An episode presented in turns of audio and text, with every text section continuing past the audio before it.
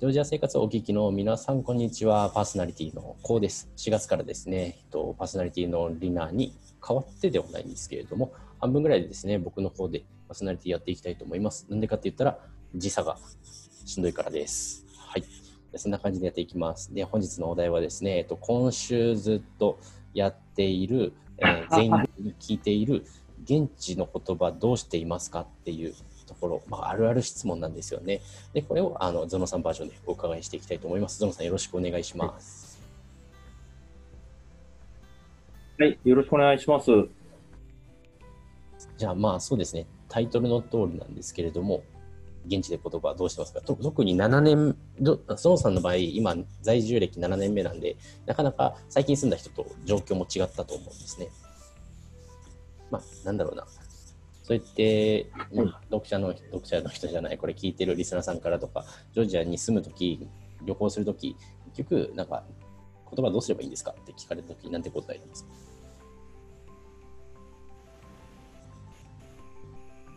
いやー、なんとかなるんじゃないですかみたいにしか言えないんですけれども。でも、ジョージア語第一言語で、第二言語が日本語か英語かロシア語じゃないですか。ええ、英語でいけるっちゃいけないですか？はい、そうですね。ですんで、英語が喋れるんだったらそんなに恐れることはないっていうのが一つと、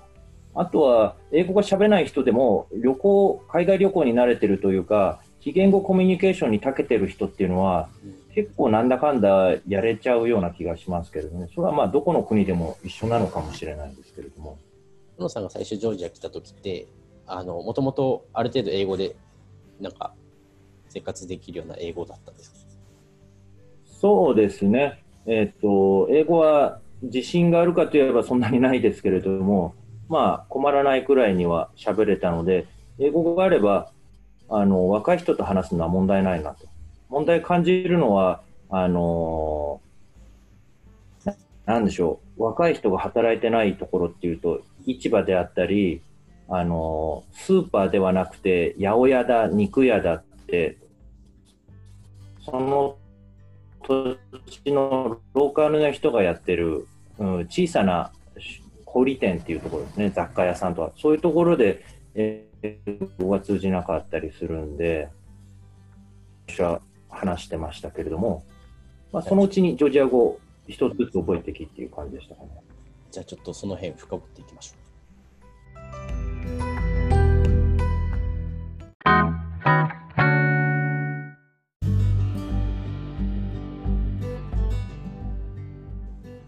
ジョージア生活をお聞きの皆さん、こんにちは。パーソナリティのコウです。しがつからですね、パーソナリティのリナに代わってではないんですけれども、半分ぐらいでですね、僕の方でパーソナリティやっていきたいと思います。なんでかって言ったら、時差が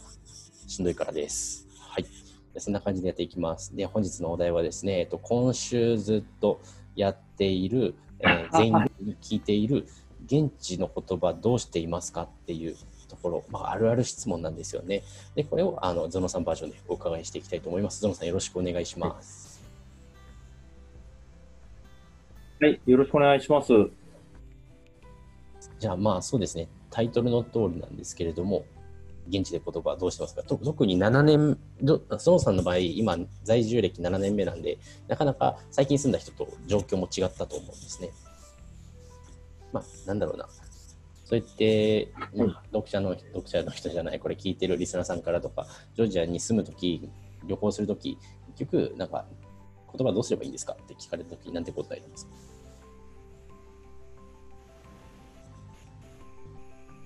いやー、なんとかなるんじゃないですかみたいにしか言えないんですけれども。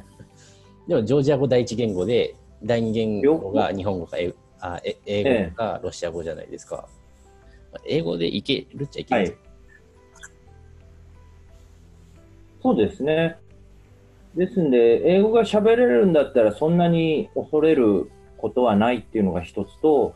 あとは英語が喋れない人でも旅行、海外旅行に慣れてるというか、非言語コミュニケーションに長けてる人っていうのは、結構なんだかんだやれちゃうような気がしますけれどね。それはまあどこの国でも一緒なのかもしれないんですけれども。ゾノさんが最初ジョージア来た時って、あのもともとある程度英語でなんか生活できるような英語だったんですか？そうですね、えっと、英語は自信があるかといえばそんなにないですけれども、まあ、困らないくらいには喋れたので、英語があればあの若い人と話すのは問題ないなと。問題感じるのはあのー、なんでしょう、若い人が働いてないところっていうと、市場であったりあのー、スーパーではなくて八百屋だ肉屋だって、その土地のローカルな人がやってる、うん、小さな小売店っていうところですね、雑貨屋さんとか、そういうところで英語が通じなかったりするんで、私は話してましたけれども、まあ、そのうちにジョージア語を一つずつ覚えてきっていう感じでしたかね。じゃあちょっとその辺深掘っていきましょう。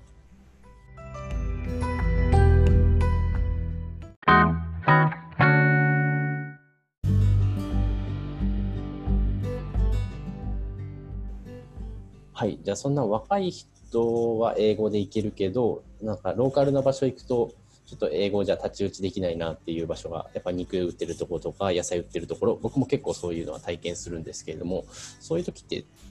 英語通じない場合どうしてますか？どうしてました？今はどこもわかんないですけど、えっと、当初来た頃っていうのは、私はそのジョージアの前に、えー、中央アジアを旅行してたんで、同じく旧ソ連圏なわけですよね。で、だからもうウズベキスタン、キルギスとかカザフスタン旅行してるときに、ハウマッチであったり、おどこにあるっていうとことか、いつとか明日とか、そういう旅行に必要な基本要素であるロシア語はあの身につけていたので、結局それが使えちゃったので、僕の場合はそういう障害はあまりなかったと言えるんですよね。じゃあロシア語の基本フレーズを覚えてればある程度いけるかなみたいな。まあ、そうですね。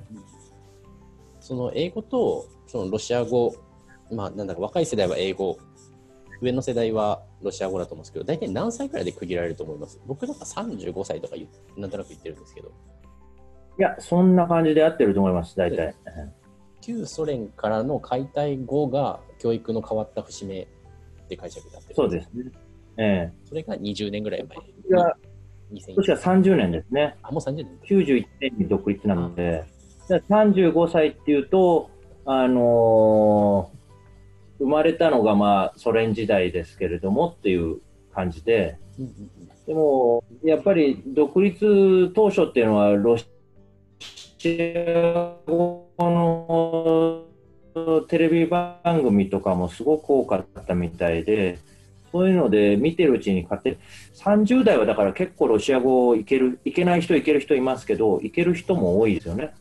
なるほど、なるほど。まあちょっと間の世代というか。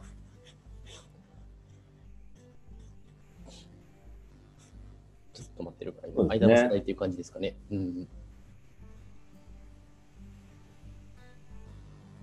そうですね。だからさんじゅう代が両方重なってるところで、えー、それ以上上になると英語が今度苦手になっていくとか。